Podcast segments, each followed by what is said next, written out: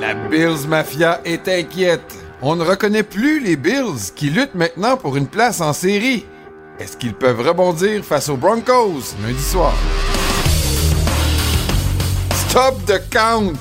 Nous avons trouvé la recrue de l'année dans la NFL et il n'est pas celui qu'on attendait. Joshua Dobbs et les Vikings reçoivent les Saints après une victoire forte en émotion. Est-ce que le conte de fées peut se poursuivre? Les Chiefs partent en vacances. Les 49ers sont de retour sur le terrain. Les Ravens peuvent balayer les Browns. Et un autre match en Allemagne. La zone payante passe au peigne fin, la fin de semaine 10 de la NFL. Les actus de la NFL, les questions du public, la chronique au bar, de savantes analyses et beaucoup d'émotions, c'est ce qu'on vous promet dans ce nouvel épisode de la zone payante. Bonjour à tous, bienvenue à la zone payante. Je m'appelle Jean-Nicolas Gagné. Hein. Tu vois déjà, j'applique une correction qu'un de nos auditeurs nous a fait. Oui. Alors, je m'appelle Jean-Nicolas Gagné et je suis en compagnie de l'expert football du Journal de Montréal et de Québec, Stéphane Cadorette. Salut, Steph. Salut, mon cher Jean-Nic. Comment vas-tu? Ben merci, très bien toi-même. Est-ce que tu es remis? Eh boy. cette- hein? Là, je sais que les auditeurs vont peut-être se dire, bon, là, vous parlez tout le temps des Vikings parce que Oui, Stéphane, mais il faut que mais tu sois- c'est on, quand on- même on parle de nos émotions. la- l'histoire feel good. Ben oui, ben oui. Faut l'avouer, là, quand même. Hey, euh, Josh Dobbs, Jean-Nic. Depuis le temps que je te dis que c'est un héros qui est bon, qui est dominant. Non, c'est pas exactement ça que je t'avais dit, hein, je pense. Ouais, c'est. euh, Mais en fait, tu t'étais surtout inquiet de voir si on allait trouver son jersey à euh, la boutique souvenir, parce qu'on se rappelle que quand il a commencé sa carrière en Arizona, il a connu un, un match où il a mené son équipe à la victoire contre toute attente, puis le monde se garochait pour trouver son chandail dans la boutique souvenir, puis il la trouvait pas. Là, est-ce que les Vikings vont faire la même erreur ou ils vont porter honneur à leur corps arrière? Je t'annonce, Jean-Nic, qu'il n'y aura pas de Vikings au bord. Parce que le chandail est déjà en vente. Ils ont déjà travaillé là-dessus. Ils se sont évités toute une crise de relations publiques, là, comme les, les Cards, eux seuls savent le faire. Donc, pas de scandale. Il y a des chandails de Josh de disponibles, puis il va s'en vendre comme des petits pains chauds. Parce que le gars, c'est toute une histoire, c'est drôle quand même. On rigole avec ça, là, mais euh, écoute, il est à sa cinquième équipe en un an. Euh, il avait eu, je pense, 17 jours pour se préparer à son premier départ avec les Cards. Il est arrivé à la dernière minute comme un cheveu sur la soupe. L'an passé, rappelle-toi, il est arrivé avec les Titans quand euh, Tannehill était blessé. Il avait eu huit jours pour se préparer. Puis là, avec les Vikings, cinq jours. Euh, il a pas pris un snap en pratique de, du centre Garrett Bradbury. Euh, il a pas lancé une passe à un des receveurs des Vikings.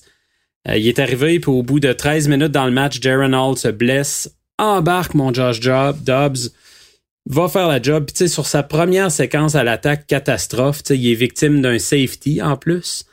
Écoute, ça allait pas bien. Puis tout à coup, tu sais, plus le match va, plus il progresse, plus il commence à comprendre. Tu sais, c'est Kevin O'Connell, l'entraîneur-chef, qui donne les calls dans son écouteur, puis qui explique, OK, tel gars va être aligné à telle façon, il va avoir tel tracé. Il explique à mesure à peu près comment ça va se passer.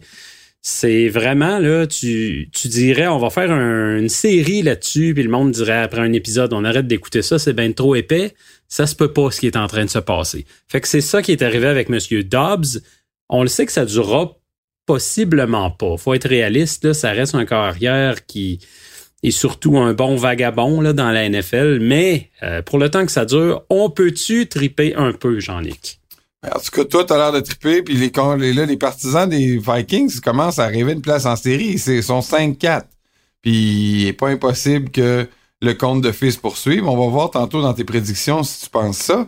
Il y a d'autres nouvelles aussi cette semaine qui ont euh, pas mal marqué euh, l'actualité de la NFL. D'abord, parle-moi des Bills, OK? Je sais que la Bills Mafia sont nombreux à nous écouter. On les salue. On sait qu'ils ont eu des années très bonnes. on- ils sont dans une bonne passe, là, les, les- la Bills Mafia. Puis là, euh, écoute, une chance que les Jets ont perdu parce qu'ils auraient pu se retrouver à la fin de la semaine 9, troisième dans la division. Euh, Est-ce que tu commences à être inquiet pour les Bills ou la crème va remonter puis on s'inquiète pour rien si on est un partisan des Bills? Je, je suis partagé. Tu sais, je te dirais que c'est. Tu disais, ils sont dans une bonne passe. En termes de, de, d'années, là, ces temps-ci, oui, mais là, là, les dernières semaines, c'est pas mal moins intéressant. Euh, tu sais, euh, ils ont eu trois défaites en cinq matchs. Euh, L'attaque se cherche beaucoup. Tu sais, on commence déjà à remettre en question le, le play calling de Ken Dorsey, qui est le coordonnateur offensif. Euh, c'est un club qui court pas nécessairement assez. Tu sais, on voit, tu regardes les Bills, ça peut être trompeur parce que tu regardes 25 courses par match. Ah, c'est normal. Mais euh, Josh Allen à lui seul compte pour beaucoup. Il compte pour 5-6 courses par match. Euh, si tu enlèves ça, c'est une équipe qui court pas assez, qui est pas assez équilibrée. Euh, on a impliqué un peu plus dernièrement le Dalton Kincaid, l'allié rapproché recru, euh, Khalil Shakir aussi, le receveur de deuxième année qui était complètement disparu de la map, lui, depuis euh, l'année passée. Donc, il y a des signes encourageants qu'on essaie de rééquilibrer un peu les choses, mais écoute, ce qui est inquiétant dans le cas des Bills, c'est la cédule. T'sais, euh, là, là, faut pas se le cacher, c'est tout un défi. Euh, on commence relativement mollo, mais contre des grosses défenses les prochaines semaines, Denver et les Jets. Euh, Denver, on a bien ri, là, mais ils donnent 15 points par match depuis trois semaines. Euh, les Jets, on sait ce qu'ils peuvent faire aux, euh, aux Bills avec leur défense. Ils l'ont fait en début de saison. Euh, mais là, après ça, là, écoute ça. Philly, Kansas City, Dallas, les Chargers, les Pats qui ont déjà battu les Bills et Miami pour finir l'année. Il va falloir qu'il se passe des choses à Buffalo. Il faut vraiment que, ouais, en plus, faut que l'attaque, se- au moins, il fera pas 38 à Miami probablement en janvier. Là. Euh, mais il faut que l'attaque trouve des solutions. Euh, la défense, ben, c'est quand même, ça reste une défensive top 5 de la NFL. Ils sont cinquième en ce moment en termes de, verges accordées. Donc, font encore le travail, mais euh, c'est shaky là, en ce moment. C'est, pas stable. C'est pas les Bills dominants qu'on a été habitués de voir là, dans les dernières années. Il va falloir que ça brasse. OK. on regardera cette semaine quels défis ils ont devant eux. Une autre, une autre chose sur laquelle je vais te faire réagir, Steph, cette semaine, c'est un peu comme si on avait déjà consacré CJ Stroud, le, la recrue de l'année. Euh, je regardais les commentaires. Tu sais, c'est sûr qu'on est des partisans, puis on s'emballe, puis le gars, il lance euh, 475 verges, puis il fait un record pour une recrue, puis il y a déjà un bon début de saison. On se dit, hey, pourquoi, euh, pourquoi qu'on continue de voir qui pourrait être aussi bon que lui, là, tu sais? On pensait que Bryce Young allait connaître un bon début de saison. C'est pas, il, il est pas affreux. Mais CJ Stroud, j'avoue que quand tu regardes ses stats, C'est pas Yob. C'est pas Yob. Bryce Young, non. C'est ben, c'est pas Yard. Non. C'est vrai que c'est pas Yard, mais surtout quand, quand tu compares à CJ Stroud. Là, CJ Stroud, c'est comme si. Mais est-ce qu'on devrait lui donner le trophée? euh, est-ce qu'on devrait écouter tous ceux qui sont d'avis que euh, c'est la recrue de l'année après 10, 10 semaines? Ben moi, c'est ma recrue de l'année, là, personnellement. Puis ça, a bien paru parce que j'avais publié ça dans le journal, moi, mon bilan de mi-saison avant le début de la fin de semaine. Puis là, je l'avais mis recrue de l'année, mais euh, en disant que c'était serré. Et là, écoute, il a pris une longueur d'avance avec cette semaine-là. Tu sais, ça, c'est sûr. Tu regardes ses statistiques. Si tu projettes sur une saison complète, s'il maintient le rythme qu'il a en ce moment, il terminerait avec 4823 verges, 30 touchés, deux interceptions. Écoute, si c'est pas une saison extraordinaire pour une mieux recrue. que ce que Justin Herbert a fait. Là. Ben, beaucoup. C'est-à-dire que Herbert a le record pour une recrue avec 31 passes de toucher. Puis le record pour le nombre de verges, c'est Andrew Luck qui l'avait eu en 2012 avec 4374. Il serait quand même 500 verges au-dessus. Oui, avec un match de plus, par contre, dans la saison. faut toujours le rappeler. Euh, saison de 17 et non 16 matchs. Euh, mais tu sais, pour te mettre ça en perspective, moi, ce qui m'impressionne le plus, c'est que euh, il fait très attention au ballon. Tu sais, deux interceptions, euh, une à date, puis deux si on projette. Probablement qu'il va en avoir Mm. plus. là. Mais pour te comparer, euh, donner une perspective un peu, Peyton Manning avait lancé 28 interceptions là, à son année recrue. Tu sais, puis c'était quand même un bon corps arrière. On savait qu'il allait arriver de quoi de positif avec lui. Là. Ouais, mais on parle souvent de l'année recrue de Peyton Manning pour s'encourager quand on a des un corps arrière qui va moins bien. Là, on dit Ah, mais Peyton Manning, à son année recrue, a mal été. Ben, il avait lancé 26 passes de toucher aussi, là, ce qui est en 98, rappelons-le, c'était pas mal élevé. Là. Fait qu'on voyait qu'il y avait du, de quoi là. Juste pour se faire l'avocat du diable un peu, question de chercher des poux un petit peu, OK? Quand même. Euh, je te dirais juste que c'est trois gros, gros matchs cette saison. là. Il y a trois matchs où il a été vraiment très, très, très performant côté statistique. Ça a été contre les Bucks la semaine passée, qui sont 31e contre la passe. Contre les Colts en début d'année, qui sont 23e. Puis il a été très bon aussi euh, dans une victoire surprise contre les Jaguars, qui sont 30e contre la passe. il y a quand même un dénominateur commun. Puis au contraire, je regardais contre qui a joué, contre qui ont perdu les Texans. Ben, ils ont perdu contre les Ravens, qui sont deuxième contre la passe, contre les Panthers, qui sont cinquième contre la passe, et contre les Falcons, qui sont dixième contre la passe. Fait que trois équipes du top 10. Là, il faudra voir d'ici la fin de l'année quel type de défense ils affrontent. Est-ce que ces stats vont se stabiliser ou continuer d'augmenter? Euh, je, je dis pas ça pour planter CJ Stroud, je te l'ai dit d'entrée de jeu. Moi, c'est ma recrue de l'année à date. Euh, mais j'apporte juste un petit bémol là, pour euh, ceux qui sont en train peut-être de le canoniser. Parfait, merci. C'est très bien. Je t'avais donné ce devoir-là en plus, puis tu l'as relevé de belle façon. Parce qu'en effet, je trouvais que cette semaine, les gens étaient vite un ben oui, c'est ça. Mais moi, je fais toujours mes devoirs, euh, Jean-Nic, tu le sais. Puis ça m'empêche pas, ça m'empêche pas de penser que malgré les, devoirs que tu m'as donnés, c'est mon homme. Moi, si j'ai à mettre un, un, petit vin dessus, euh, je le fais, je le fais sans hésiter. Oui, non, mais je suis d'accord. C'est sûr qu'il y a un gros début de saison, là, mais mais il y a, il y a, aussi, euh, il, reste bien de la balle à jouer. Hey, ok, on fait une pause, Steph. Puis après la pause, ben c'est la semaine 10. On va passer à travers les matchs de la semaine. Bougez pas.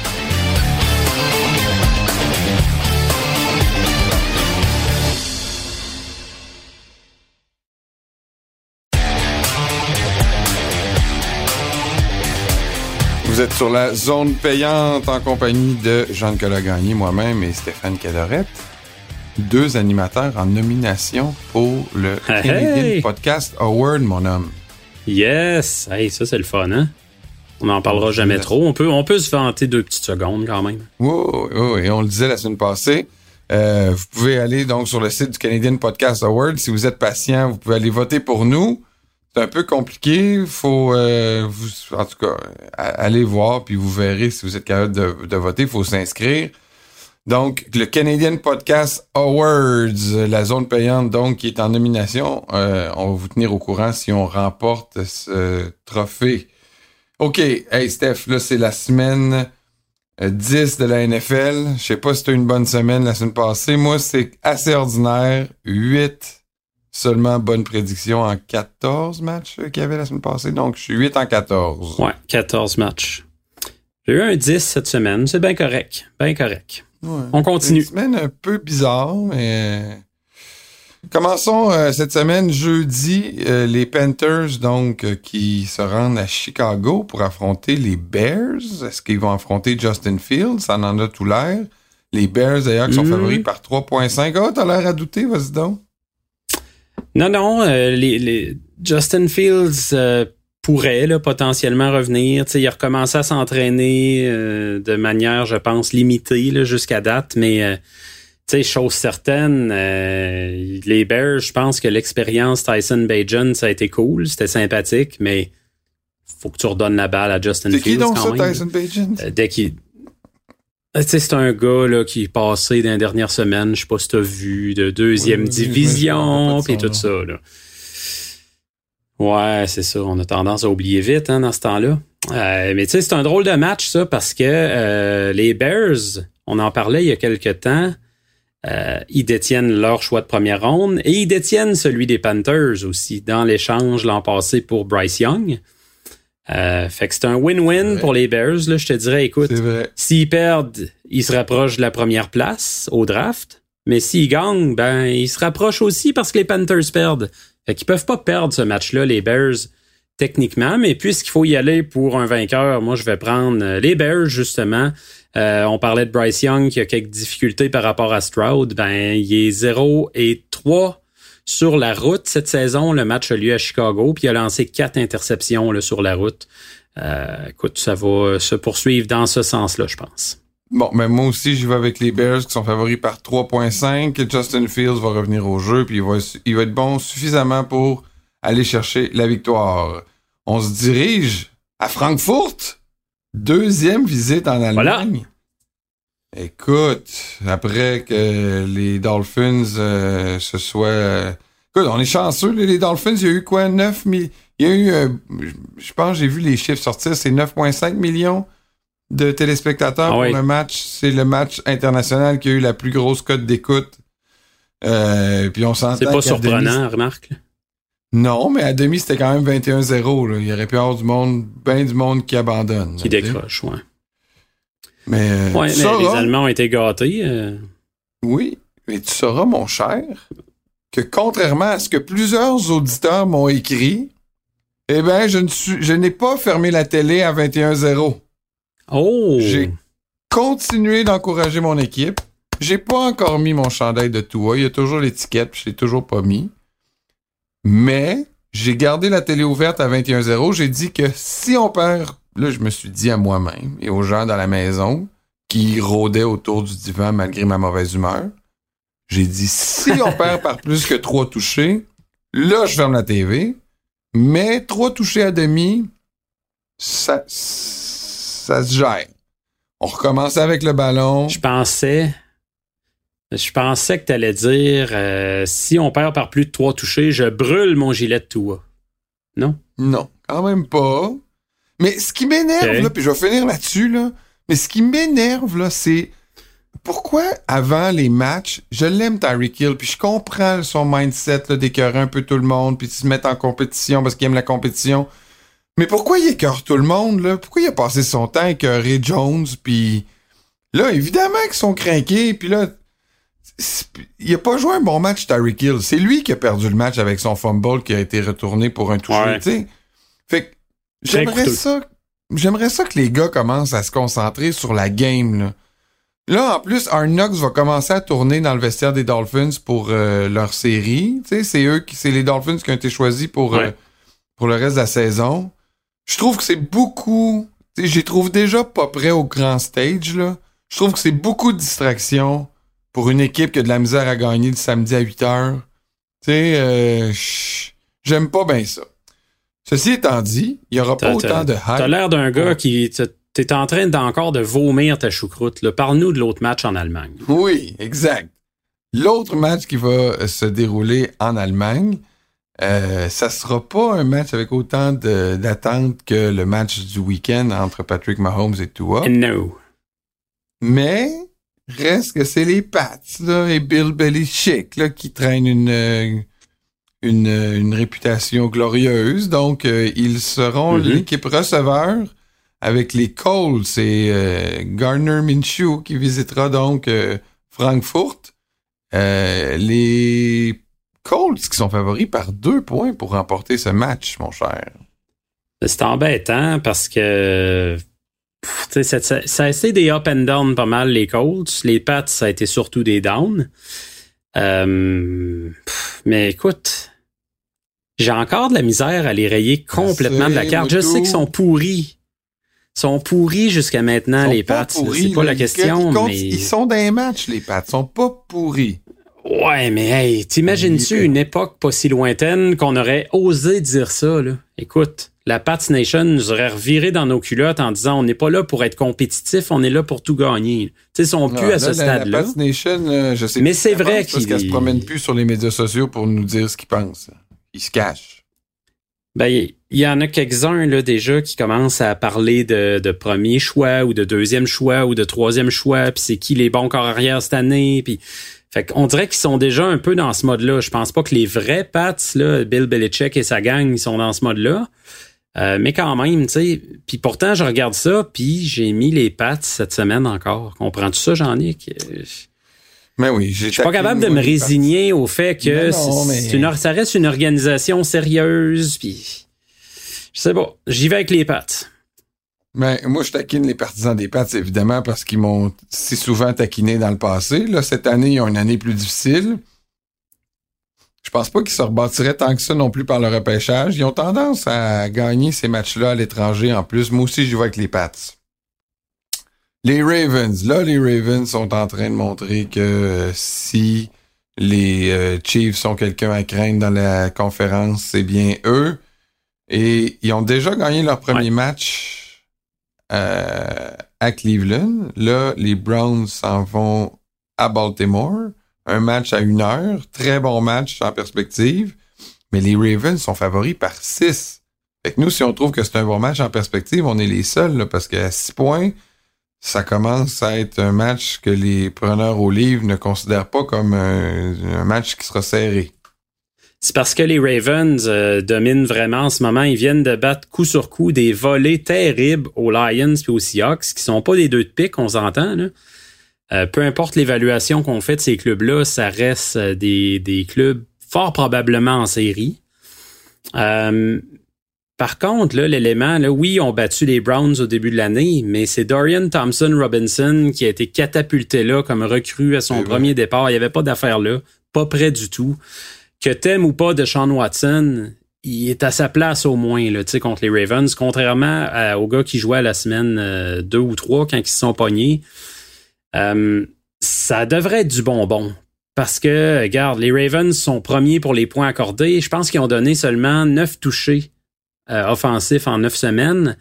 Les Browns, eux, sont premiers pour les verges accordées. Ils sont troisièmes pour les points. Euh, il ne devrait pas se donner beaucoup de points là. Ça va être un match typique de la AFC North. Euh, ça va être violent, ça va se saccager de tout bord, tout côté. Euh, je vais y aller avec les Ravens, une équipe quand même plus complète, autant au niveau de l'attaque que de la défense. c'est mon choix. Oui, moi aussi, je vais avec les Ravens dans ce match-là. je vois pas pourquoi les Browns connaîtraient une un match qui leur donne suffisamment de points pour battre les Ravens. Ça va être un bas pointage, à mon avis. Maintenant, les Bengals. CJ Stroud, là, il a de la job en fin de semaine, là, parce qu'il est, négligé par uh Puis il traverse, euh, il voyage vers Cincinnati. Ouais. C'est tough jouer à Cincinnati depuis quelques années. Là. On disait pas ça avant, là, mais il y a vraiment une ambiance, c'est la jungle. Euh, c'est le fun ce qui se passe là-bas, surtout que les Bengals, ben écoute, sont en feu. On a parlé de Stroud en masse, mais si on parlait de Joe Burrow un petit peu depuis euh, quoi, ces quatre derniers matchs, je regardais ça, 10 passes de toucher, mais surtout, ce qui m'impressionne encore plus, 75% de ses passes complétées. Tu sais, il est vraiment dans son élément solide depuis que son mollet a, vraiment guéri. Euh, Puis tu sais, quand je vois ce que la défense des Texans a donné au box la semaine passée, ça a pris des miracles de CJ Stroud, drive après drive. Euh, écoute, ça a été vraiment trop généreux défensivement. Je pense qu'on n'atteindra pas Joe Burrow. Il n'y aura pas beaucoup de pression sur lui, à part peut-être de Will Anderson un peu. Euh, puis ça va être. Euh, ils vont poursuivre leur air d'aller, donc les Bengals. Moi aussi, victoire des Bengals. On s'en va à Jacksonville.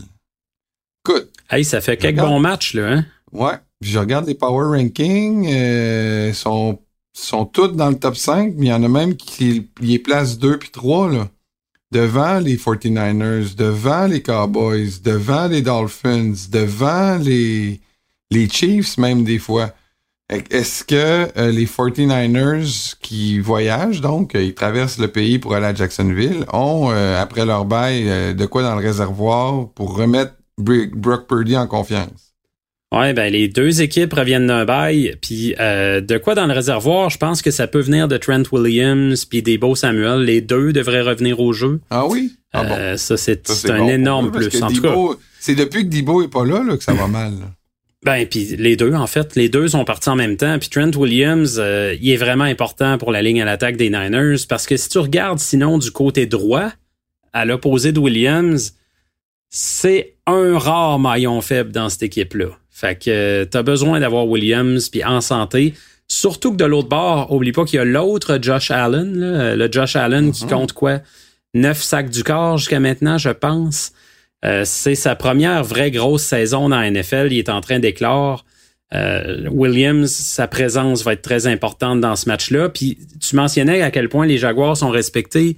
Oui, de mon côté, le seul doute que j'entretiens, euh, il donne beaucoup trop de verges par la passe. C'est encore compliqué. Je pense que les Niners ont les armes pour les attaquer avec Kittle, Samuel, euh, Brandon Ayuk, Christian McCaffrey en dehors du champ arrière. Euh, j'y vais, moi, avec les Niners qui vont rebondir cette semaine après trois défaites. Ouais, moi tout. Là, je pense que trois défaites, là, euh, il y a de l'orgueil qui C'est déjà trop. C'est ça. Là. Écoute, s'ils perdent un quatrième match, là, je vais vraiment être étonné. Victoire des 49ers hmm. aussi. Écoute, on s'ostine pas bien, bien cette semaine. Est-ce que c'est là où ça va, le bas va blesser? Est-ce que les Vikings, tes Vikings, qui jouent avec émotion, mm-hmm. courage, cœur, des, des, des jeunes qui mettent leur cœur sur le terrain, leur trip sur le terrain, est-ce que tu vas les abandonner cette semaine en prenant les Saints? J'aime ce qui se passe avec l'équipe en ce moment. Vraiment, il y a une ah, belle énergie. Euh, les gars ont confiance. Ils jouent pour Kevin O'Connell. Euh, c'est super. Ce que j'aime pas, c'est que les Saints donnent pas beaucoup de points. 19 par match, sont très forts contre la passe. Puis les Vikings, à date, la voie de leur salut, c'est par la passe. Parce qu'ils courent pas bien le, le ballon. Là. Tu sais, Cam est blessé, premièrement.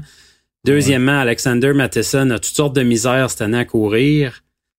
Mais sais-tu quoi? Il joue à la maison. J'aime vraiment l'énergie qui se dégage. C'est peut-être un les émotif parce que toute ma tête me dit que les Saints vont gagner, mais c'est un cas où je veux continuer de les appuyer. Euh, la défense me surprend aussi du côté des Vikings. Franchement, Brian Flores fait une très bonne job de ce côté-là avec un paquet de jeunes, une défense en reconstruction, chapeau de ce côté-là. Vikings, mon Jean-Nic. Ah ben, garde-les. Bon, ben moi, je vais prendre les Saints parce que je suis pas un fou. Je t'ai, oh. je t'ai, je t'ai pris dans une, dans une trappe, t'es tombé dedans. Et voilà, je vais faire un point de plus que toi cette semaine en choisissant les Saints. Je me fait un plaisir de tomber dans ta trappe. Poisson. OK, les Steelers. Les Steelers, je les comprends pas cette année. Pour vrai, là. Je vais, les prendre, là, parce que à chaque fois que je les prends, ils perdent. Je vais les prendre. Je vais, je vais prendre euh, les Steelers contre les Packers. Mais ils sont favoris par 3.5 à domicile.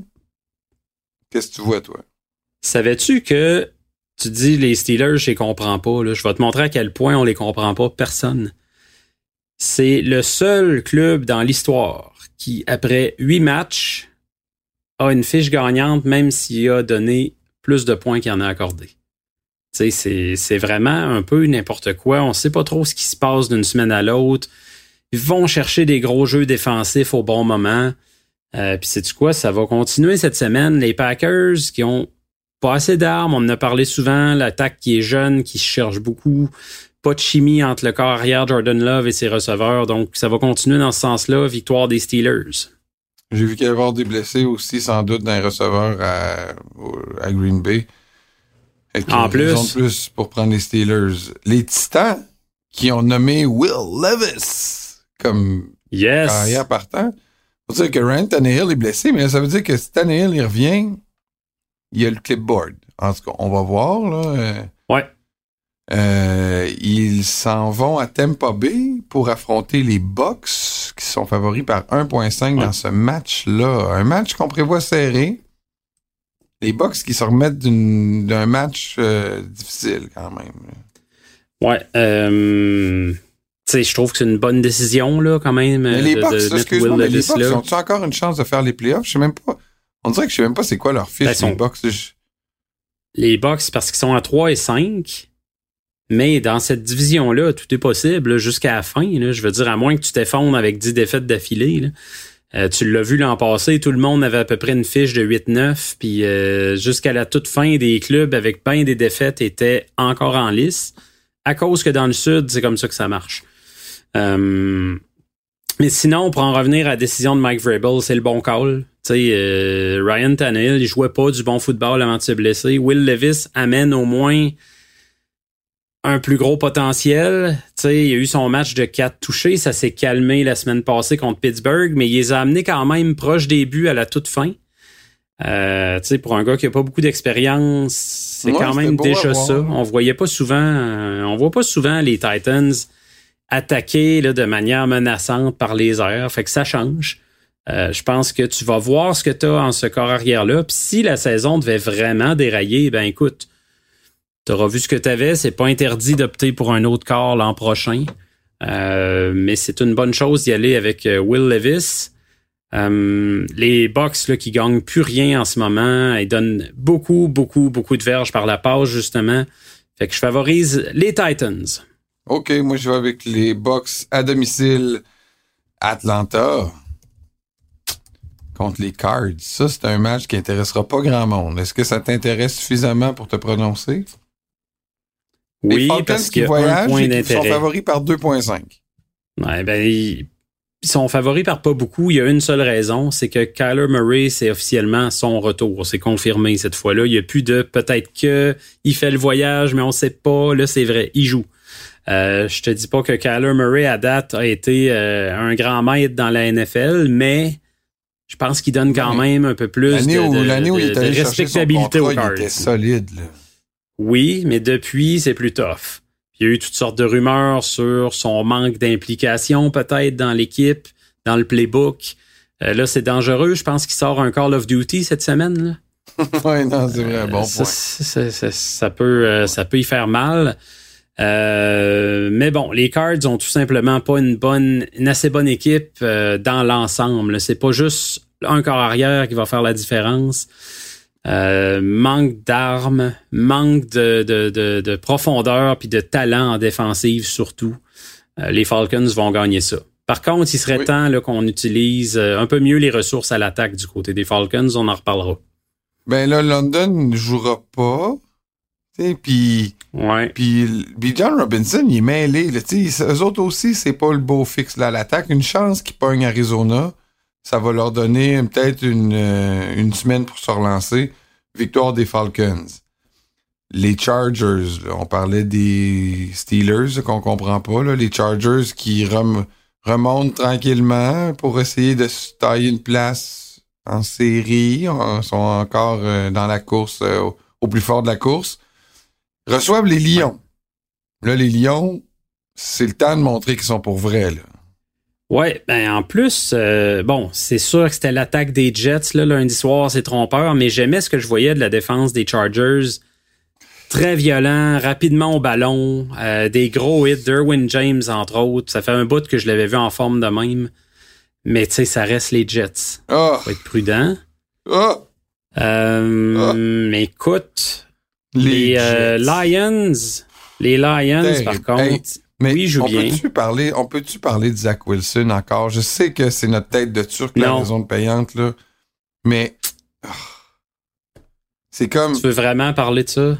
Mais pourquoi il garde le ballon longtemps de même? Brees Hall, là, tu le vois, il sort dans le flanc, whoop, lance à Brees Hall. Il va pogner, il va faire deux, trois verges, peut-être cinq, peut-être dix. Mais fais-toi pas plaquer huit verges en arrière de la ligne de mêlée. Et qui est là? Ah! Et pauvre partisan des Jets avec Zach Wilson. Le plus en plus, tu vois Aaron Rodgers qui roule les yeux sur le bord. Ah! doit... Là, t'as vu, hein? Il y a un des joueurs des Chargers qui est allé voir euh, Aaron Rodgers après le match. Ouais. Puis il a dit, hey, puis quand est-ce que tu reviens jouer? Puis il a répondu, in a few weeks. Donne-moi une couple de semaines. Mais après, il a parlé, euh, il a parlé euh, plus tard à Pat McAfee. Puis là, il a dit, ouais, j'ai dit ça un peu à la blague, là. C'est pas réaliste encore quelques semaines. Fait qu'on le sait plus, là. Rogers, tu le sais, là. Il aime ça, entretenir le mystère autour de lui. On parle de lui, on spécule sur lui. Euh, tu sais, il, dit souvent qu'il aime pas ça trop, là, les, les, médias et tout ça, mais pourtant, il fait à peu près tout pour que, tu sais, se faire euh, remarquer. Moi, je pense qu'il va revenir finalement avant la fin de la saison, sauf si, évidemment, les Jets euh, sont tout croche rendus là, ça vaudra pas la peine. Mais en ce moment, c'est très, très, très souffrant de voir aller cette attaque-là. Il n'y a pas de doute. Les Lions contre les Chargers, tu mets qui? Ouais, mais les Lions, écoute, ils ont éprouvé des, quand même des difficultés contre des corps arrière potables dernièrement, contre Lamar Jackson. Geno Smith avait eu le dessus sur eux aussi en début de saison. Je fais confiance à Justin Herbert, Jean-Nic, dans ce match-là. Euh, ça va être pas mal euh, une surprise là, si ça arrive, mais j'y vais avec les Chargers. Les, les Lions sont favoris par 1.5. C'est que c'est pas comme. Ah, ben tu vois, c'est pas, ouais. OK. Puis les Chargers, les preneurs au livre, ils mettent jamais des grosses spreads contre eux parce qu'on dirait qu'ils savent pas. Je vais y aller avec les Lions.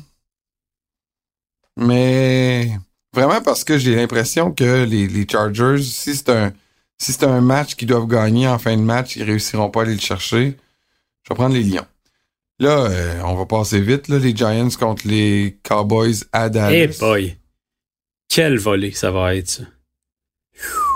Hey, les Giants sont déjà mauvais, puis là, Daniel Jones est blessé, c'est Tommy DeVito qui va jouer parce que Tyrod Taylor aussi est blessé. Hey, il m'a dire une affaire, là. C'est, euh, c'est une rivalité à sens unique depuis des années, puis ça va l'être encore plus dimanche. Cowboys par euh, un million. J'ai la défense des Cowboys dans, mes, dans un de mes pools. J'ai bien hâte de voir ce match-là. Les Cowboys sont favoris par 15 points. Ça devrait être ça. Tu, vas, tu vas, te régaler. Les Commanders euh, se rendent à Seattle. Eux autres aussi traversent le pays pour aller jouer les Seahawks. Les Seahawks sont favoris par 6. Euh, ouais, ça, euh, c'est pas si évident que ça en a l'air. Les Commanders, tu sais, sont durs à saisir, je trouve, cette année. sortent des très bons matchs. Mettons contre Philadelphie, ils ont très bien joué, là, même s'ils ont perdu. Euh, ils s'accrochent, sont pas mal dans tous les matchs. C'est rare qu'ils sont déclassés. Euh, mais en plus, les Seahawks, tu regardes ça dernièrement, ils sont pour 500 à leurs quatre derniers matchs. L'attaque qui a marqué seulement 15 points en moyenne dans cette séquence-là, un peu plus difficile. Euh, je continue quand même de croire que c'est une meilleure équipe all around, là, entre guillemets. Euh, une défense aussi qui a fait 27 sacs du corps cette saison. Ça va être difficile pour Sam Howell. Va avoir de la pression d'en face. Seahawks. Seahawks, moi aussi. Les Jets. Les fameux Jets de Zach Wilson. De MILF ben, au moins, on a parlé de. C'est ça, de MILF Lover. au moins, on a parlé de Wilson puis de, de l'attaque, fait qu'on n'a pas besoin d'en rajouter. Euh, soulignons les Raiders quand même. Euh. Non, mais c'est sa face, ben, Zach Wilson, quand, il, quand il se fait saquer ou quand il revient sur le banc. Il, il, a, une, il a un baby face en plus, puis il, a l'air découragé, puis il est tout petit, puis il rentre ses épaules. Je te dis qu'il inspire pas confiance. Ça fait depuis le Regarde, Carson Wentz vient d'être signé là, à Los Angeles. Là. Je m'excuse, mais il aurait dû faire un move. Il aurait dû faire un move. Il aurait dû aller chercher un carrière vétéran. Zach Wilson. Ben, s'il avait fait le move en début d'année, comme on disait, là, quand c'est arrivé, là, ben là au moins, Carson Wentz serait familier avec le, le livre de jeu, avec les joueurs. Il pourrait embarquer là, à ce stade-ci. C'est clair, il aurait même pu embarquer avant, on s'entend c'est que là, si tu le fais maintenant, je vois plus à quoi ça sert. Mais effectivement, on en avait tellement parlé au début de l'année que s'il y avait un move à faire, tu le fais là. Ouais, mais la saison est pas ouais, mais il va embarquer quand, Carson Wentz? il va embarquer, puis Rogers va revenir. C'est ça, fallait le faire tôt. Là. Ah, Ils l'ont pas fait. Qui vivent avec leurs affaires, là. mais euh, les Raiders. on peut pas dire qu'ils ont pas un match prenable en fin de semaine. Là. Non, effectivement. Tu sais, ça se fait. Puis euh, les Raiders, j'ai hâte de voir s'ils vont sortir aussi enragés. C'était clair qu'il y avait un effet Josh McDaniels ah, et puis là, euh, les enfants s'amusent. on s'entend.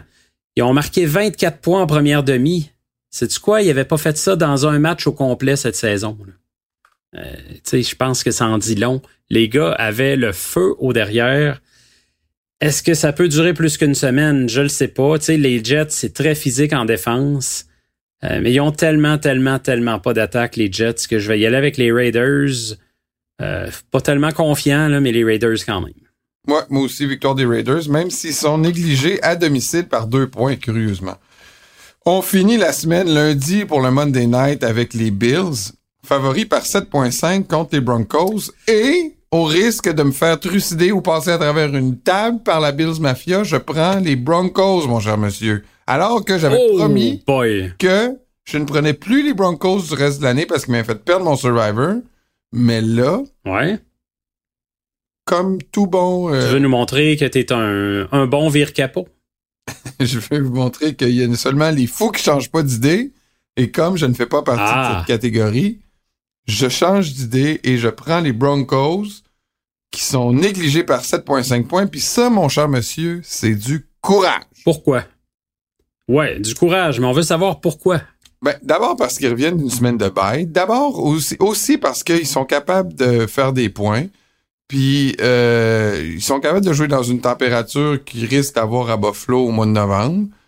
Puis je sens que euh, les Bills sont pas en confiance, puis qu'ils vont encore subir une défaite serrée et que euh, Broncos, let's ride.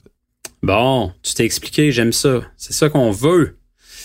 Euh, ben écoute, t'as parlé déjà pas mal du match. C'est sûr qu'il y a un danger. C'est un match trap là, pour les euh, un match piège pour les Bills. L'attaque, on en parlait. Là, ils n'ont pas mis plus de 25 points depuis le 1er octobre. Ça fait plus qu'un mois quand même. tu, tu parles pas d'un problème, ah, ça va se régler, ça va se régler. Quand ça fait un mois que ça dure, ça devient récurrent. Euh, mais il reste que, tu sais, je regarde, là, je, vire ça de tout bord, tout côté. Je me dis, ils ont quand même un alignement qui est supérieur à celui des Broncos. Je pense qu'ils peuvent mettre la pression contre la ligne à l'attaque moyenne de Denver. Euh, non, je peux pas. Je peux pas aller dans ton sens. Je vais, je vais y aller avec les Bills. C'est ce qui conclut nos prédictions pour la semaine 10 de la NFL. Restez là parce qu'après la pause, c'est les questions du public. Maintenant, bougez pas.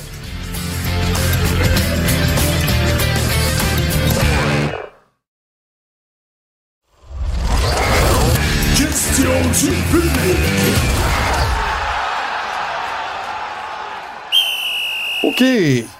On est de retour à la zone payante. Euh, c'est l'heure maintenant des questions du public. On va commencer tout de suite avec Thomas de Bordeaux. Putain, Thomas, comment ça ouais. va? Super. Écoute. Alors, euh, je vais lire rapidement son courriel. Voici votre tableau de résultats. 10 pour Stéphane, comme mentionné. 8 en 14 de mon côté. Fait qu'une semaine plutôt normale. Bon. Dimanche après-midi, j'ai eu une pensée pour Jean-Nic devant le match Miami-Kansas City à Francfort. J'imagine que Jean-Nic avait commencé à regarder le match avant d'éteindre à la mi-temps devant la déroute de ses Dolphins. Eh bien, Ah, non! Pas cette fois-ci. Non. Je sais pas d'ailleurs pourquoi. Je me suis étonné moi-même. Je me suis dit, quel homme pareil. Quel, quel homme capable de faire... de reprendre sur lui-même et de regarder le match au complet. J'étais très fier de moi. Euh, Bon, reviens à la question. là. lors du match Miami-Kansas City, suite à une balle arrachée à Tyreek Hill, le joueur de la défense des Chiefs qui récupère le ballon a réussi une passe arrière à son coéquipier qui était libre au moment où il était ceinturé. Résultat, un touché. D'après vous, pourquoi ne voit-on pas plus souvent de passes vers l'arrière au cours des matchs, notamment sur des actions préparées, pas seulement sur des jeux improvisés, non pas seulement non plus sur des jeux défensifs? N'y aurait-il pas avantage pour une équipe à travailler ses passes arrière à l'entraînement comme on le voit au rugby en Europe et prévoir des jeux avec au moins une passe surprise afin de surprendre les défenses?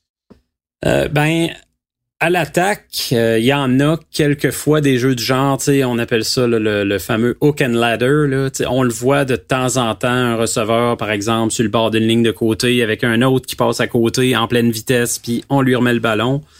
Mais il reste qu'il y a une grosse part de risque là, des jeux comme ça. Tu sais, si tu perds le ballon, ça peut devenir un gros point tournant. Puis c'est pareil en défense. Là, on l'a vu sur un revirement.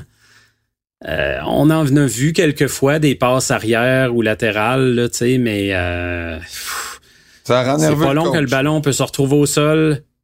Oui, parce qu'il faut que la cohésion soit vraiment parfaite. Puis là, la question, pourquoi qu'on pratique pas plus ça à l'entraînement, c'est parce qu'il y a tellement d'autres situations à pratiquer dans un cadre de temps limité. On sait qu'on peut pas étirer une pratique sur trois heures, trois heures et demie.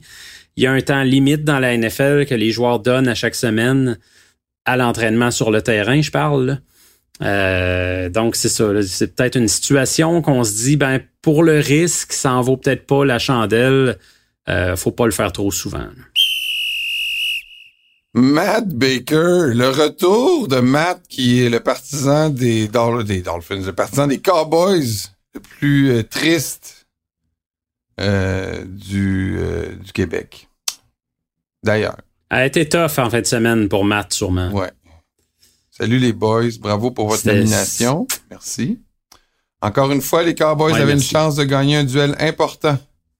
Comme c'est souvent la tendance depuis quelques années, ils sont, ils sont tout prêts, mais une fin rocambolesque euh, et une autre défaite. Qu'est-ce qui explique qu'à chaque fois l'équipe est dans le coup pour gagner, mais choke à de toute fin? Le talent est-il bien présent? Est-ce la fausse de Dak, coach Mike? Ou à l'étranger, c'est pas possible qu'on gagne? C'est vrai que là, ils commencent à avoir une petite réputation de Homer, les Cowboys. Merci de m'aider encore une fois. Qu'est-ce que tu réponds à, Matt? Euh, ben, premièrement, est-ce qu'ils ont le talent? Oui, là, à un moment donné, là, c'est une, très bonne équipe, les Cowboys. Ça fait un bout même. Je regarde du côté offensif qui ont peut-être pas eu autant de talent là, entre Dak, euh, ses receveurs, Tony Pollard. Euh, mais il y a souvent des situations mal gérées. Tu, sais, tu regardes en fin de match, là, se retrouvent avec 27 secondes. Premier et les buts à la ligne de 6 les chances de gagner sont quand même bonnes à ce moment-là, on s'entend. Là. tu pognes deux punitions sur cette séquence-là. C'est inacceptable. Un hors-jeu, donc un joueur de ligne qui est pas son affaire, et une punition pour delay of game. Euh, trop de temps pour avoir mis le ballon en jeu. Ça, ça tombe sur une mauvaise communication entre les joueurs, Dak Prescott principalement, et euh, le personnel d'entraîneur. Tu peux tout simplement pas. Après ça, il arrive euh, une passe incomplète. Puis là, on est rendu dans une situation de t'es plus à la porte des buts, t'es rendu 25 verges, 26 verges plus loin. Donc, ça a euh, été très, la gestion très mal géré. C'est la gestion du match. Moi, je trouve que c'est souvent un problème du côté des Cowboys. Mike McCarthy, euh, tu sais, les gens aiment blâmer Dak Prescott. Fine, mais on blâmait Tony Romo avant ça. Dak Prescott a quand même 20 euh, game-winning drives, des poussées victorieuses en fin de match depuis qu'il est dans la ligue en 2016. Ça, ça le met au septième rang dans NFL euh, chez les corps arrière actifs. Mais il faut noter une chose, tous les corps arrière actifs qui sont devant lui, j'ai regardé, ils sont là depuis 2012 ou avant. Fait que tu sais, il y en a eu là, des beaux moments de Dak Prescott en fin de match qui a sauvé son équipe. Faut peut-être le lâcher un petit peu. Euh, moi, je pense que le problème est plus du côté euh, coaching, préparation dans ces situations-là. On est un peu paniqué, on n'est pas en contrôle. Euh, puis je pense pas que ça revient forcément à Dak Prescott. Fred qui nous écrit, il nous dit Je suis un tout nouveau membre du groupe, mais fidèle auditeur depuis l'époque avec Jean. Salut Fred. On salue aussi notre ami Jean Question pour vous. J'ai remarqué pour la première fois cette semaine à plusieurs reprises des joueurs de défense qui, après le jeu, prennent le ballon et le reculent pour influencer l'arbitre, peut-être, dans le placement du ballon. J'ai même vu un joueur des Bengals le faire et a été surpris de voir que le ballon a été placé exactement où il avait fait son geste. Euh, alors que les joueurs des Bills semblaient avoir tombé une bonne demi-verge plus loin. Selon moi, ça devrait être une punition pour un joueur défensif. Euh, qu'en pensez-vous? Moi, c'est vrai que je me dis, écoute, c'est un sport à la fine pointe de la technologie, puis il place encore le ballon de façon approximative quand même. ça reste précis. Aléatoire un peu. un peu. tu sais, le ref à l'autre bout, il met son pied, puis t'essayes de l'enligner dessus. C'est vrai qu'ils se font parler dans l'oreille aussi pour se faire dire recule un petit peu le ballon, mais est-ce que euh, est-ce qu'on devrait être sévère pour les joueurs autant offense que defense qui essayent d'influencer l'arbitre pour le placement du ballon? Ouais. Ouais, moi je pense que oui. Je suis d'accord avec ça. À un moment donné, touche pas au ballon, c'est pas, euh, pas rapport à ça.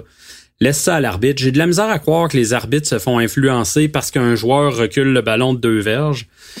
Euh, mais ils n'ont pas d'affaire à le toucher à la base. Donc, je, suis d'accord avec cette, euh, cette prémisse-là. Là, tu sais, garde, euh, touche pas au ballon, mets pas tes mains dessus, sinon tu le punis. Pourquoi pas? Jonathan et Danny nous posent des questions. Je vais te, je te mettre un petit peu... on fait un tour du côté de la NCA en vue du repêchage. Outre Caleb Williams, qui sont, qui sont les meilleurs prospects pour le prochain repêchage? Qui voyez-vous sortir rapidement? Et est-ce que Steve, je vais y aller au meilleur de mes connaissances, est-ce que Steve Mboumois représente le plus gros prospect québécois voilà. NCAA depuis Chimanga Biakabutuka? Euh, ben garde, on va y aller tout de suite sur lui. Mboumois, tu l'as bien dit. Euh, juste pour le bénéfice des auditeurs qui connaissent peut-être pas, là, euh, Mboumois, c'est un ailier défensif du campus Notre-Dame de Foix à Québec. Euh, 6 pieds 4 pouces, 275 livres. Il y a toute une shape, ça attire évidemment euh, l'œil du côté du sud de la frontière. Un gars de mégantique. Euh, Puis oui, pour répondre à Danny Veilleux, là, c'est, c'est clairement le plus gros prospect depuis Biakabutuka à jouer au Québec. Plus que Mathieu Bergeron? Euh, on va voir comment ça va évoluer dans la NCA. Là. Ah ouais, écoute. Mathieu Bergeron, il sortait d'un petit programme collégial à Tedford. Il était joué à Syracuse, qui est une très bonne université. Là. On va pas cracher là-dessus. Mais là, Mboumois, recruté par Alabama, recruté par Georgia. Écoute, c'est du jamais vu. Alabama a jamais recruté un joueur de chez nous, jamais. Euh, c'est une première. Puis lui, il dit qu'en ce moment, bon, il va faire son choix en décembre entre Bama, Florida et Mississippi State ou Georgia peut-être. C'est quatre programmes d'une conférence qu'on appelle la SEC, la Southeastern Conference. C'est de loin la plus performante là, dans la NCAA. Euh, bon, certains vont donner des arguments pour le Big Ten, là, mais en gros, la SEC, je pense que c'est quand même là où il se produit le plus de joueurs pour le repêchage année après année. C'est une usine à prospect NFL. Le gars, il a été recruté par au-dessus de 20 programmes. C'est quand même malade mental. Il a le choix. Là, on n'a jamais vu un gars qui a du choix comme ça au Québec. Donc oui, c'est vraiment un énorme prospect à surveiller. Là, il va rentrer dans NCA l'an prochain. Peut-être qu'au début, ça va être tranquille. On le sait quand les gars arrivent. Donc, faut pas se dire, ah, il nous parlait de lui, puis finalement, on n'entend plus parler. On verra pour les débuts. Mais peut-être que dans deux ans, on va commencer vraiment à en entendre énormément parler. Là. Ça, c'était vraiment un gars à surveiller. Donc, c'est un O-line. Euh, puis pour l'autre question de un D-line, ailier défensif. Ouais, ailier défensif. Euh, puis Jonathan Chabot, lui, nous demandait les, les autres prospects que Caleb Williams. Puis c'est intéressant parce que Caleb Williams, on en a parlé un peu. Ça se peut qu'il nous fasse un Eli Manning puis un John Elway, là, tu sais, qui disent ah là, moi je veux pas aller jouer à tel endroit. games là, au va- lieu de faire euh, commencer à vouloir Euh. USC, c'est- c'est c'est pas facile, hein? Ils ont trois défaites USC là, cette année. Euh, tu sais, puis bon, il y en a qui préfèrent déjà Drake May de North Carolina. Euh, je pense que Caleb Williams a peut-être plus d'outils, mais côté attitude, il y en a certainement qui vont être moins refroidis par un Drake May qui est peut-être plus modeste. Euh, il y a plusieurs bons corps arrière dans cette cuvée-là. Bo à Oregon, Michael Penix Jr. à Washington. Euh, mais si tu regardes d'autres prospects de grande qualité, je pense aux Bears, entre autres. Ils pourraient, à la limite, s'ils décident de se séparer de Justin Fields, c'est pas fait encore, mais ils vont être au sommet du repêchage ou tout proche, ils pourraient décider de se ramasser un corps arrière et, avec leur deuxième choix de première ronde, d'aller prendre un Marvin Harrison Jr., oui, le fils de l'autre, On est vieux, Steph. euh, qui est totalement dominant. là. Ah oui, ben là, c'est ça, hein, Jean-Nic. Quand on commence à parler des fils d'anciens receveurs puis porteurs de ballon, il y a le fils à Jerry Rice aussi qui va être disponible cette année en passant. Euh, mais Marvin Harrison Jr., là, faut le voir. Là.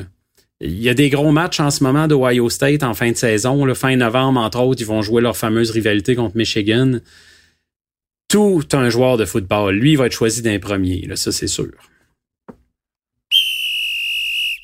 On avait Alain la semaine passée, on a ra- ramené sa question parce que je pense que tu, tu- tu voulais lui répondre quels sont les sites internet que vous consultez pour savoir tout ce qui se passe dans l'actualité de la NFL. Qu'est-ce que tu regardes, toi, mon Steph?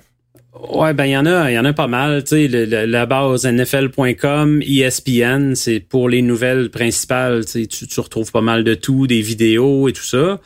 Euh, un site qui ramasse beaucoup de, rumeurs, de, toutes sortes de petits trucs qu'on voit pas nécessairement passer partout. C'est Pro Football Talk. Puis quand on veut aller un peu plus dans l'analyse, ben là, il y a des sites comme Sports Illustrated que j'aime bien. Euh, The Athletic propose du bon contenu aussi, mais c'est payant.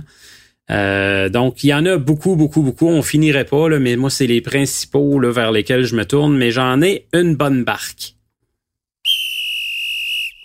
Olivier nous dit tout d'abord félicitations pour votre nomination en tant que finaliste pour le podcast sportif. Merci, Olivier. J'ai quelques questions pour vous. Vu qu'on est mi-saison, quelle équipe selon vous a été la meilleure de la NFL jusqu'à date? Quelle est votre équipe surprise? Quelle est l'équipe qui vous a le plus déçu? Puis concernant les joueurs, votre MVP à date et votre joueur surprise et le joueur qui vous a le plus déçu. On va essayer de... Oh, ça en fait pas mal. Ouais. Commençons par euh, la meilleure équipe de la NFL. En Oh. ce moment, là, qui tu mets numéro un de ton power ranking? si je faisais un power ranking euh, aujourd'hui, je pense que j'aurais pas le choix d'y aller avec Baltimore. À cause de la défense, parce que Lamar Jackson est amélioré vraiment comme passeur, puis parce que je trouve qu'ils ont eu les, les parmi les victoires les plus impressionnantes là, contre Detroit puis Seattle. Euh, mais sinon, là, tout près, tout près, tout près, il y aurait Philadelphie. Parce que les autres aussi ont des grosses victoires contre Miami, contre Dallas. Euh, vraiment, ça joue du gros football là-bas aussi. OK, ton équipe surprise. Euh, les Browns. Les Browns, moi, je les voyais pas nécessairement performer à ce point-là. Je me doutais que leur défense pouvait être menaçante, mais pas à ce point-là, encore une fois. Donc, euh, je leur donne euh, mon coup de chapeau. L'équipe qui te déçoit le plus? Ben, ça serait facile de dire les Giants parce qu'ils sont vraiment poches, mais euh, les Bills me déçoivent. Tu sais, je m'attendais pas qu'ils soient 5-4 après 9 matchs. Là. si tu m'avais dit au début de l'année, cette fiche-là, je t'aurais dit ça va être clairement une déception. Donc, en ce sens-là, je vais te dire qu'ils sont décevants, mais je continue de croire qu'ils vont se tailler une place en série. Euh, peut-être qu'il y aura juste moins de pression comme wildcard que euh, comme il était attendu l'an passé euh, à titre de champion. Mais à date, c'est très décevant. OK, on va garder la deuxième partie de sa question pour la semaine prochaine pour les joueurs, si tu veux bien, Steph. On y va avec Luc. Salut les gars. Je me pose des questions sur les équipes avec des nouveaux QB. Colts et Vikings sont-elles à prendre au sérieux? Pas pour les playoffs, n'exagérons rien. Oh. Les Ravens sont-ils une équipe gagnante pour de vrai ou ils vont encore s'effondrer comme l'an passé? Mes filles, toujours Luc qui pose la question, il dit Mes filles me rapportent que Kelsey se plaint de ne pas pouvoir suivre le train de vie de sa Taylor Swift. Quand elle réserve un étage d'hôtel au complet, lui, il peut juste se payer une méga suite. Qu'en pensent les filles de Jean-Nic? Ah, pauvre petit. Aïe là, là, vas-y en premier. Bon, ben, vous saurez, Luc, que j'ai fait mon travail de collègue d'information de façon rigoureuse et je suis allé interroger mes enfants à propos de cette situation que vous me rapportez. Et euh, mes filles ont dit, c'est simple, ils n'ont qu'à se marier et mettre leur argent en commun et ensuite faire les dépenses de façon commune. Alors... Euh, aïe, aïe, c'est bon ça. Oui, c'est bon, est-ce qu'il y aurait un brin de, est-ce qu'il y aurait un brin de belle naïveté touchante là-dedans? Un brin de naïveté, mais ça montre à quel point la jeunesse d'aujourd'hui est euh, axée vers le partage et ce qui est à toi est à moi. Alors voilà, Luc, pour la dernière partie de ta question. Maintenant, mettons qu'on y va avec les rapidement. Est-ce que les Colts et les Vikings sont à prendre au sérieux avec euh, leur nouveau carrière? Euh, à prendre au sérieux, ça dépend à quel point. Je pense qu'à la limite, les Vikings ont une chance aux séries, ah peut-être pas les Colts. Ah, regarde-les, ils pensent que les Vikings mais je les vois, mais je les, je les vois pas veiller tard. Je les vois pas veiller tard. Fait que ben, si sérieux pour Luc, c'est faire un long bout de chemin en janvier, non. Mais ce serait déjà quand même tout un exploit de ben faire les séries. Euh, mais ça risque d'être pour le privilège d'aller se faire détruire par euh, les Eagles ou quelque chose comme ça. Les Ravens sont une vraie équipe cette année? Ben, je comprends pas pourquoi ils posent la question. cette année, oui. Ben, ils ont-tu des années ben, où ils ont Je comprends. Il y avait trois quarts du monde blessé. C'est normal, donné, d'être essoufflé quand tu arrives en playoff. C'est ça. L'année passée, l'année passée, non, je suis d'accord, mais Lamar Jackson a quand même un dossier d'un et trois en série. C'est ça. C'est ce qu'il veut dire, je pense. Est-ce que cette année, ils peuvent faire plus? Je pense qu'il est mieux appuyé un peu partout autour de lui. Là. Il y a plus de bons receveurs à ses côtés. Il y a une défense qui est vraiment top qualité. Euh, cette année, euh, c'est l'année ou jamais pour, euh, pour les Ravens. Jean qui nous pose la question, pourquoi sur le casque des Steelers y a-t-il le logo du club seulement sur un côté? Hmm. Ça, ça m'a fait euh, chercher un peu. Je suis content des fois quand il y a une question comme ça parce que ça a l'air niaiseux, mais c'est des trucs. Moi, en tout cas, je le savais pas, là, personnellement. Puis ce que j'ai lu, c'est que euh, les premiers casques des Steelers, quand ils sont arrivés dans la NFL, c'était des casques euh, dorés. puis là, quand on a décidé de créer ce logo-là, ben il y avait du jaune, là, du doré dedans. On s'est dit sur des casques jaunes, ça va, ça paraîtra pas. Donc on a changé le casque pour noir. Euh, mais quand le propriétaire a dit au préposé aux équipements, maintenant, bon, tu vas nous coller un, logo là, euh, sur le casque, ben lui, il l'a interprété un haut mot, un logo, il l'a mis d'un côté. Euh, puis c'était en 1962. Puis les Steelers ont fini avec 9-5 cette année-là. C'était leur meilleure saison dans la NFL à ce jour-là. Puis ils se sont dit, écoute, on va quand même pas changer une recette gagnante. Donc, il y a un brin de superstition là-dedans Ah. euh, qui fait que c'est la seule équipe de la Ligue qui a un logo sur un seul côté du casque. Wow, merci Jean pour la question. Donc, merci euh, Jean pour la question. Jérôme nous pose la question quel est votre film préféré sur le football? Oh, oh. Et puis il y en a des bons. Il y en a des bons. Puis j'en ai que je veux t'entendre aussi là-dessus. Mais moi, euh, ce film-là m'a inspiré quand j'étais jeune. Je suis pas capable d'en décrocher. Je sais que l'histoire est probablement romancée un tout petit peu, mais j'adore encore et toujours Rudy, Rudy, Rudy. Rudy. Et voilà. Ben oui, ben oui, c'est sûr. T'abondes-tu dans le même sens ou Ben t'as un autre C'est chouchou? sûr qu'on s'est pas parlé avant, mais c'est sûr que moi, mettons Rudy, quand je rentre là, le soir, là, il est 11h48, là, puis là, je suis fatigué, il faut que je me lève à 7h demain. J'ouvre la TV, un geste totalement déraisonnable. Je me dis, ah, je vais ouvrir la TV deux minutes. Je tombe sur Rudy. C'est sûr que je l'écoute, même avec les pauses à la fin Oui. qui durent cinq minutes. Là. Juste pour voir Rudy embarquer sur le Rudy, terrain. là. là, Puis voir le concierge partir en se tapant c'est l'équivalent. Ah ben oui. Tu sais, c'est- puis les gars qui remettent leur chandail un par un Ah, sur le bureau. puis. Rudy, Rudy, c'est l'équivalent un peu de, de Rocky. Oui, oui. Non, mais c'est sûr qu'il y a le film euh, euh, L'histoire de Michael Orr. C'est sûr que c'est quand même un bon film aussi. Il y a Remember the Titans? We Are Marshall. We Are Marshall. C'est ça. Il y a, il y a- il y a plusieurs films. euh, mais c'est sûr que Rudy, Ouais. même si c'est un film qui n'est pas trop axé non plus sur le football, là, tu sais, mais ça reste quand même un film. Mais c'est toute la préparation, puis le, Ouais, le, ouais. le- le dévouement, puis... euh, non, Ah, c'est beau, c'est beau. Ah, c'est- c'est parfait. Parlant de moments parfaits, est-ce qu'on pouvait mieux finir qu'avec le moment Robin? Robin, cette semaine, qu'est-ce qu'il nous dit, Robin? Salut à vous deux, et pendant que j'y pense, Jean-Nic me fait craquer quand il parle à la française. Est-ce que je fais craquer, Robin? Je pense que oui. Je pense Il- que là, on, le dit. on commence à être un petit peu trop proche. là. Bref, rappel sur un de vos récents au bar. À la question demandée à la foule où était né Hitler, je vous gage que la moitié serait tombée dans le piège de répondre en Allemagne. Alors, euh, Robin qui fait un peu d'histoire, en effet, Hitler est né à, au Saguenay. Question. J'ai essayé d'en prendre une courte Tout le monde sait ça. et facile pour Jean-Nic. Pour vous, quelle équipe Oh, NFL qu'est-ce qu'il veut dire par là? Une courte et facile pour Hey, jean yo, wow, wow, wow, wow. Oublie pas qu'on est en nomination pour le Canadian Podcast Award, puis que ce genre de, de, de petites blagounettes, là, ça sera pas bien vu là, par les juges. là. Alors, Par le comité des sages très sérieux. exact. Pour vous, quelle équipe de la NFL a le plus beau costume, laquelle a le plus beau logo et lequel a le plus beau nom? Pour Robin, c'est les Vikings et les Ravens et le, plus beau costume. Je sais pas pourquoi ils appellent ça des costumes. C'est pas du monde qui vont passer l'Halloween, mais bon. Et son plus beau nom, c'est les Patriots. Alors, de ton côté, quelle est l'équipe que tu trouves qui ont le meilleur accoutrement? Et quel est le nom de l'équipe qui te plaît le plus? Euh, le plus bel uniforme, c'est le classique rouge des 49ers, pour moi.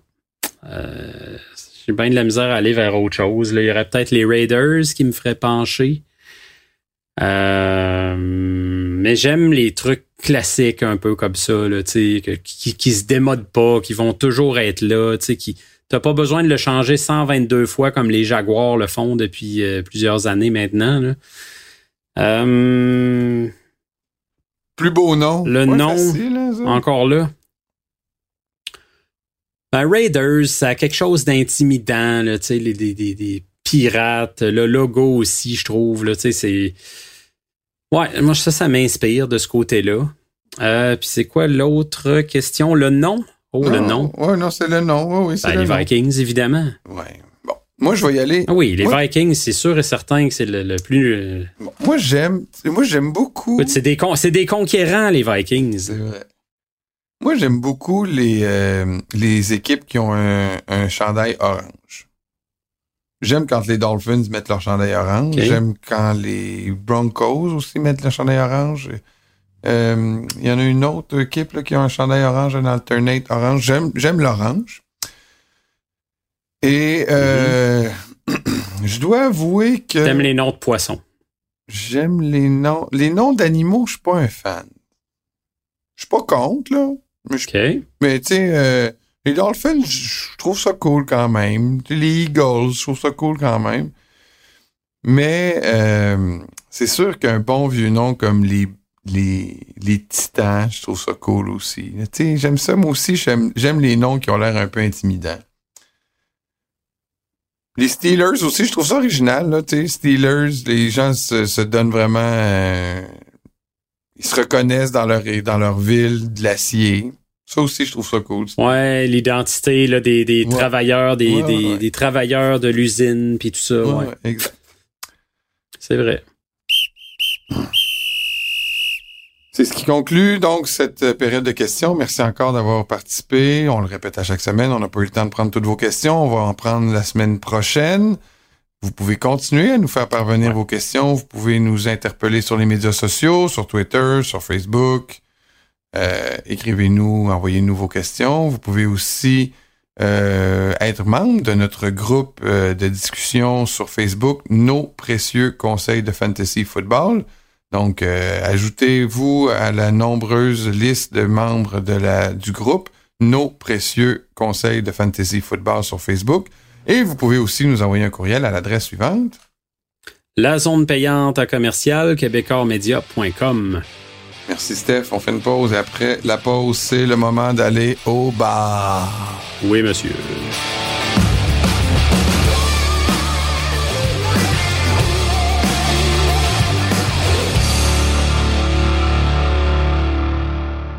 On est de retour à la zone payante euh, en compagnie de Jean-Nicolas Gagné et de mon expert en football pour le Journal du Moment de Montréal et de Québec, Stéphane Cadorette. Steph, c'est le moment d'aller au bar. Au bar cette semaine, qui t'a envie d'inviter?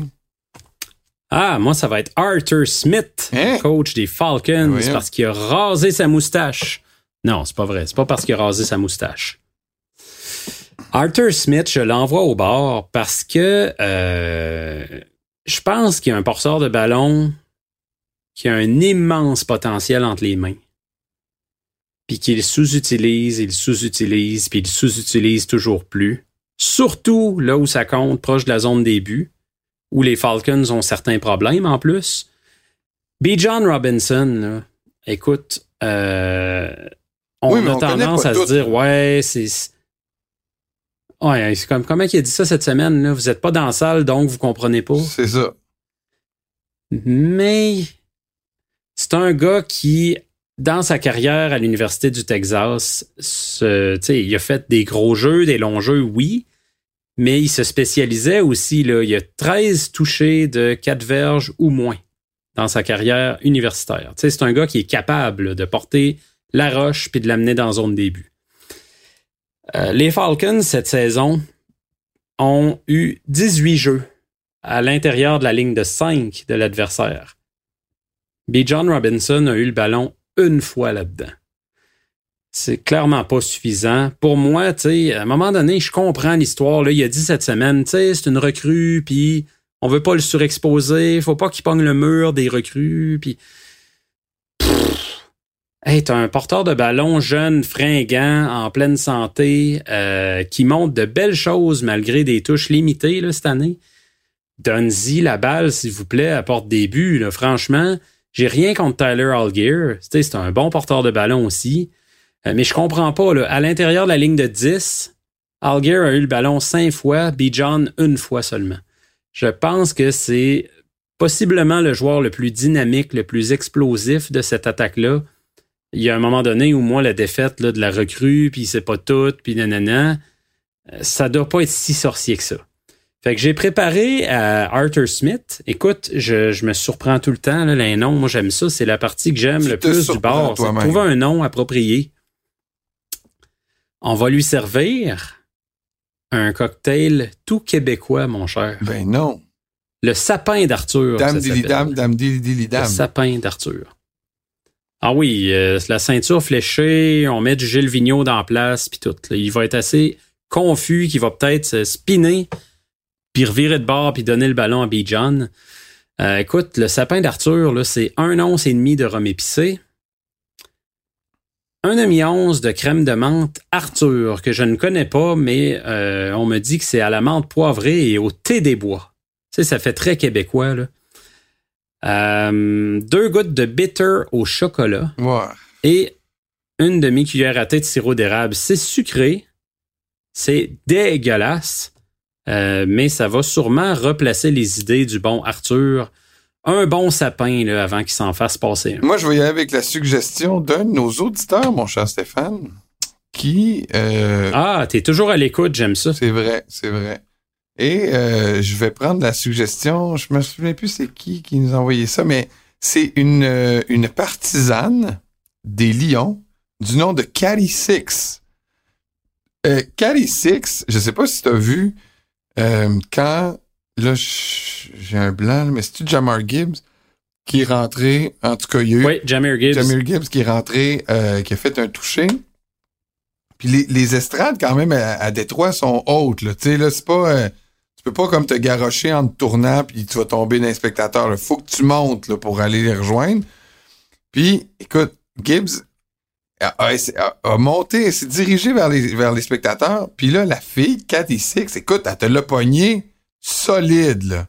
Puis elle l'a monté à côté, d- à côté d'elle. Puis ils ont pu festoyer le toucher ensemble. Puis il m'a dit, quand je dis toucher, là, Cathy Six, elle touchait le joueur. Là. Elle était vraiment heureuse de l'avoir à côté de lui. Elle y a pogné le casque. Elle y a vraiment l'a pris dans ses bras. Euh, à côté, tout ça à côté de son chum, par ailleurs, là, qui était là. Et euh, je, je sais tout ça parce que ça fait l'objet d'un reportage, imagine-toi donc, dans les médias de Détroit euh, ensuite. Ah, Parce que, parce que c'était quand même, la scène était étonnante là, de, la- de voir la, la fille. Je dis pas que les filles peuvent nous surprennent pas par leur force, mais dans ce cas-ci, même elle expliquait que c'était sans doute l'adrénaline qui avait donné la force d'agripper Gibbs à ce point pour l'aider à monter euh, dans les estrades. Et ils espèrent que ce nouveau Detroit Leap euh, sera une nouvelle tradition et euh, que ça pourra se poursuivre. Donc, un clin d'œil aux partisans cette semaine. Puis, euh, Cathy Six, OK, là, j'avais peur que tu punisses. non, non, non, je la punis pas. Je la punis pas. Je, je, je- j'abondais dans le sens de notre auditeur. Et euh, puis, au risque de paraître un vieux macho, ça va me faire plaisir de l'inviter euh, au bar. Elle a un chum, là, de toute façon. Elle a pas à s'inquiéter, mais c'est quand même une jolie jeune demoiselle qui était donc euh, dans les premières rangées du match des, euh, des Lions. Et imagine-toi donc que je vais l'inviter pour boire un Velvet Touch. Comme j'ai trouvé qu'elle avait Oh! une bonne touche et qu'elle a touché le joueur. Mais là, je me suis quand même donné un défi de prononciation. Alors, on commence avec euh, un straight rye whisky. Ensuite, une demi-once de Amaro Nonino Quintessentia. Et une, euh, une autre demi-shot de Pedro Jiménez Sherry. T'es sûr qu'on trouve ça à la SAQ? non, monsieur, il faut se le concocter soi-même. Il n'y a pas de mixologue assez compétent dans, cette, euh, mono- dans ce monopole d'État pour te concocter ce cocktail. C'est pour ça que je te donne la recette. Et j'espère que Cathy va le, va le- On va prendre un seul et je vais quitter en bon gentleman avant que le soleil se couche en la mettant dans un Uber pour qu'elle retourne chez elle.